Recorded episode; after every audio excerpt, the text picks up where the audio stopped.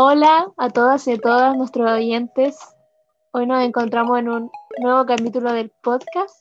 Yo soy Antonia Ruiz. Y yo soy Pia Parra. Y en este episodio vamos a discutir sobre poesía nuevamente. Vamos a, a realizar la siguiente petición a todos nuestros oyentes. En la descripción de este podcast van a encontrar un poema escrito. Queremos que lo lean, que lo analicen, que lo sientan y después de ello vayan al link que también va a estar ahí y va a ser una versión eh, oral del poema relatado por su misma autora.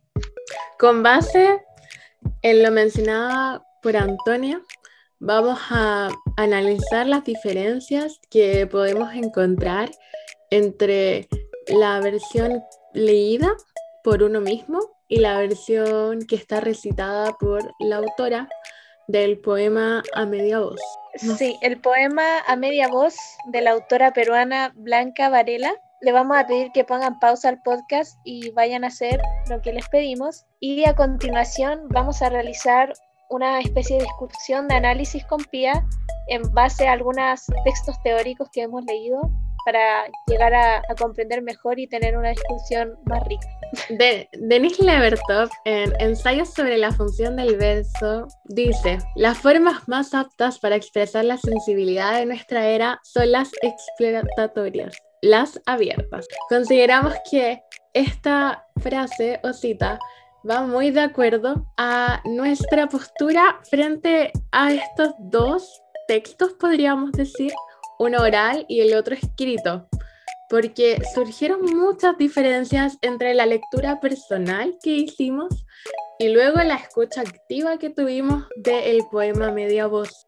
Bien como dijo Pia, las dos individualmente escuchamos y leímos el poema y hemos vivido experiencias muy distintas.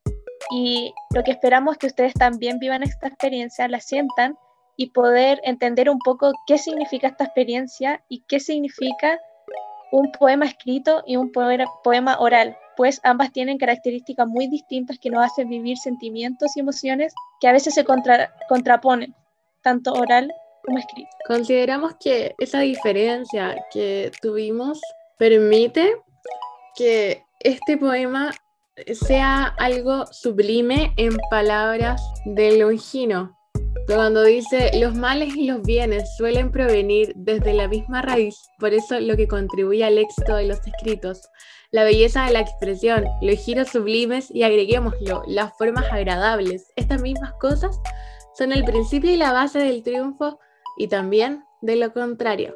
Por naturaleza, nuestra alma es exaltada por lo verdaderamente sublime y toma una elevación ufana y es colmada de alegría y orgullo como si ella misma hubiese creado lo que escuchó. Lo realmente grande es aquello que da mucho que pensar, cuya fascinación es difícil, más bien imposible sustraer y cuyo recuerdo es vigoroso e imborrable. Leer a media voz fue para mí una experiencia muy extraña. Al principio me costó entenderlo, lo tuve que leer más de una vez para entender algunas partes que se me hacían complicadas del poema de conectar. Como cuando ella dice acepto la luz, yo me cuestionaba qué luz, o a quién le está hablando, o en qué tono le está hablando. Y luego, al escuchar la versión leída del poema por Blanca Varela, me di cuenta de ese sentimiento que ella tenía, como de desgano, de ya no querer estar como viviendo algunas situaciones que la vida va a traer constantemente. Sí, es muy interesante lo que dices porque a mí me pasó una situación similar, eh, que acabé de, leer el poema y, me pregunté qué leí. Por lo tanto, tuve que devolverme y poner un poco más de ojo en esos detalles porque eh, la primera lectura que realicé fue, fue rápida. En mi mente lo leí con una voz de rabia. Sentí como una especie de, de frustración del hablante lírico que que sentía como que gritaba. Pero al escucharlo me di cuenta que era algo completamente distinto a lo que sentí en un principio, pues la misma autora al inicio del video dice que este poema es algo más suave y lo empieza a leer con una lentitud que me hizo me hizo sentir que quería expresar el dolor y la frustración de la realización humana. Sentía como una realidad que no, que no nos satisface y la constante búsqueda de, de verdad y expresividad porque contrapone ciertas cosas distintas. Por ejemplo, dice, acepto el duelo y la fiesta. Es decir, que aunque le esté pasando algo bueno o algo malo, siente lo mismo. Y eso lo expresaba con su voz. Eh, analizando un poco lo que leí sobre Demetrio en su obra sobre el estilo, y lo cito indirectamente, Demetrio eh, nos plantea que los autores seleccionan ciertos recursos, como palabras adecuadas, ritmos, tropos y figuras para expresar de manera determinada el mensaje que quieren comunicar. Y siento que eso es lo que hace Blanca Varela al, al leernos el poema. Utiliza ciertas, ciertos mecanismos para que nosotros, los, los, los receptores, sintamos lo que ella siente. Entonces, esa experiencia viví yo. Me sentí un poco más en sintonía con el poema cuando lo escuché en vez de leerlo. No sé qué, qué piensas, Pía. Sí, estoy totalmente de acuerdo con lo que señala Antonia y creo que respecto a lo que dice sobre cómo se va conformando el poema, el escrito, cuando ella lo va leyendo, las pausas que le va dando, cuando dice la lentitud es belleza, bajo el aire ralo de noviembre, acepto el duelo y la fiesta, modero su luz, su huella, sus restos, estuve atenta. Esas pausas que va haciendo van dándole un enfoque a la descripción, a la percepción que ella va teniendo de las cosas y va construyendo un relato muy diferente, pero mucho más ameno y cercano a la vida que tenemos hoy en día. Sí, ahora que lo dices, pienso en cómo podemos relacionar lo que nos dice con con la vida actual de la pandemia, este, este sentimiento de desgano que tenemos respecto a todo, me parece muy interesante, me surgió esa, esa idea.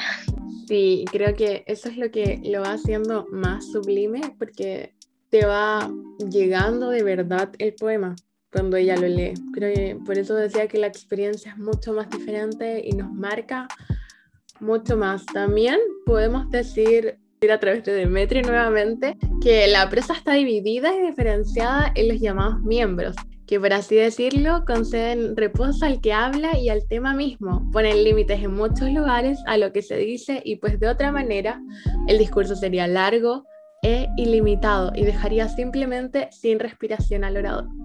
La longitud del miembro se puede decir que contribuye elevación del pasaje. Considero que respecto a esta cita hace mucho sentido que los miembros sean cortos, sean breves y sean precisos para ir dándole un sentido más complejo al poema. Creo que, que ella vaya cortando nuevamente el verso en lo que ella quiera marcar lo hace mucho, lo hace diferente y hace que vaya llegando a lo sublime de otro aspecto, desde otro aspecto. Dicho esto, eh, consideramos que Blanca Varela utilizó un lenguaje simple, eh, en ese sentido no fue dificultoso poder familiarizarse con el poema y considerando esto, Demetrio en su obra sobre el estilo no habla sobre el estilo simple, y nos propone cuatro clases. El llano, el elevado, el elegante, el vigoroso y los demás resultan de combinar estos unos con otros. En este sentido, con eh, consideramos que el, el, poema de Blanca Varela está más cercano al estilo llano, pues en el estilo sencillo tendremos temas simples y apropiados a este estilo. El léxico debe ser todo el propio y de uso corriente mientras que la que es de poco uso corriente y metafórica es un poco más elevada, es un poco más dificultosa.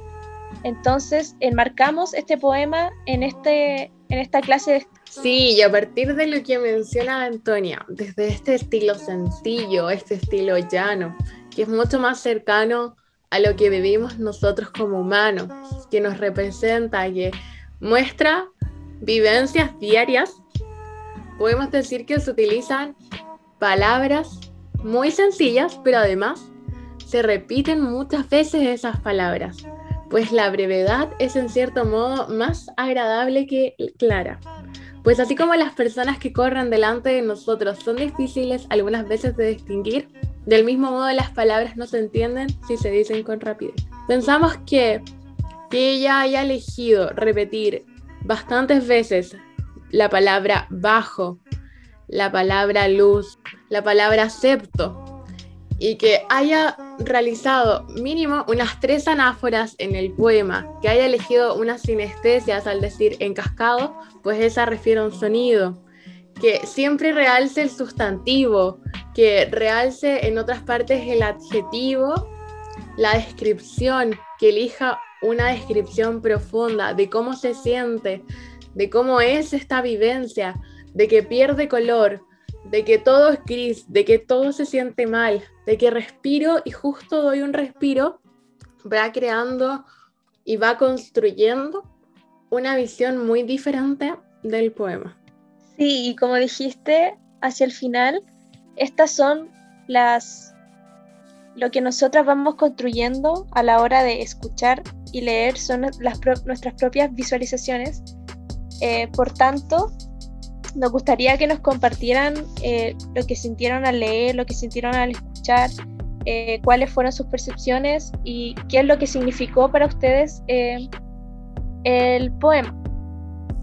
Y, considerando esto, es importante que a la hora de que analicemos un poema recurramos a ciertas técnicas. Por ejemplo, Plutarco en su obra Cómo debe el joven escuchar poesía nos menciona un método para, para que se facilite este análisis y esta, esta escucha activa de, de poemas para poder sacarle un, un, buen provecho. Él en su texto nos propone eh, cuatro, cuatro, etapas a la hora de, de, enfrentarnos a un poema, que es la primera, él la, él la denomina corrección del texto y consiste en identificar, advertir y reconocer la dosis de verdad dentro de, del poema. La segunda es lectura en voz alta, en este caso una escucha activa. Posterior a eso, una explicación de lo leído, las imágenes que, que nosotros extraemos del poema y finalmente una valoración final, que es lo que hacemos, que es todo lo que recogemos de, del poema y la manera en que significamos las palabras, los recursos, la voz, el sentimiento. Y respecto a estas valoraciones que hace Plutarco en su obra, él menciona que la poesía eh, puede tener contiene dosis importantes de, de verdad y que identificarlas es donde se halla lo difícil del género lírico. Eh, pues si se identifica una verdad errónea, puede conducir a adquirir aprendizajes y mensajes erróneos.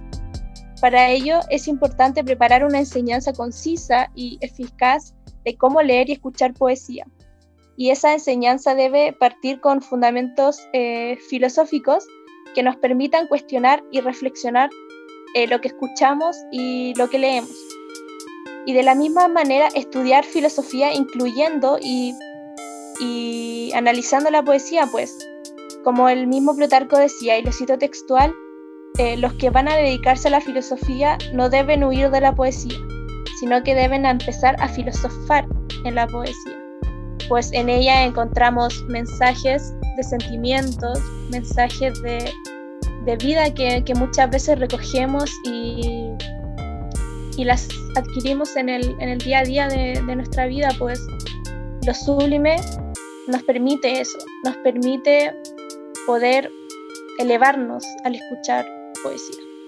Creo que es totalmente acertado tu comentario y creo que Plutarco lo explica muy bien, que leer poesía hace la diferencia y el cómo leerla.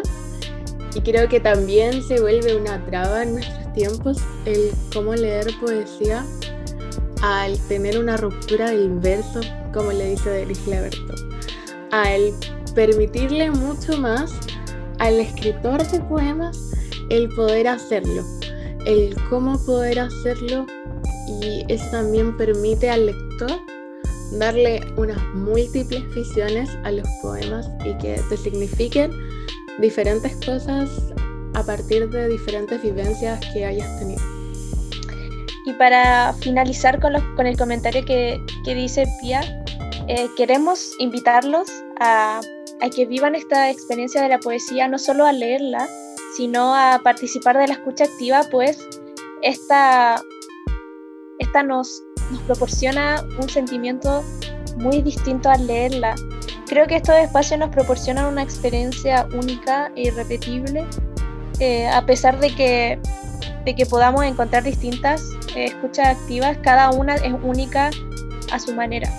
Entonces nos gustaría que nos, compartieran qué piensan de lo que hablamos, qué piensan de lo que vivieron, si es que han vivido una experiencia de escucha activa de poesía y que abramos la mente a este ejercicio, pues es único, como ya, ya mencioné.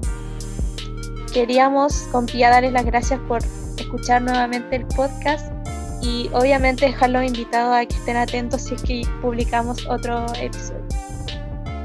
Sí, muchas gracias por llegar hasta aquí, por permitirnos hablar de la nueva diversificación de los versos, cómo estos cambian a partir de quién los lee, con qué intención los lee y también con la carga emocional que uno trae al leerlos. Muchas gracias y nos vemos en un próximo episodio. Adiós. Nos vemos, chao.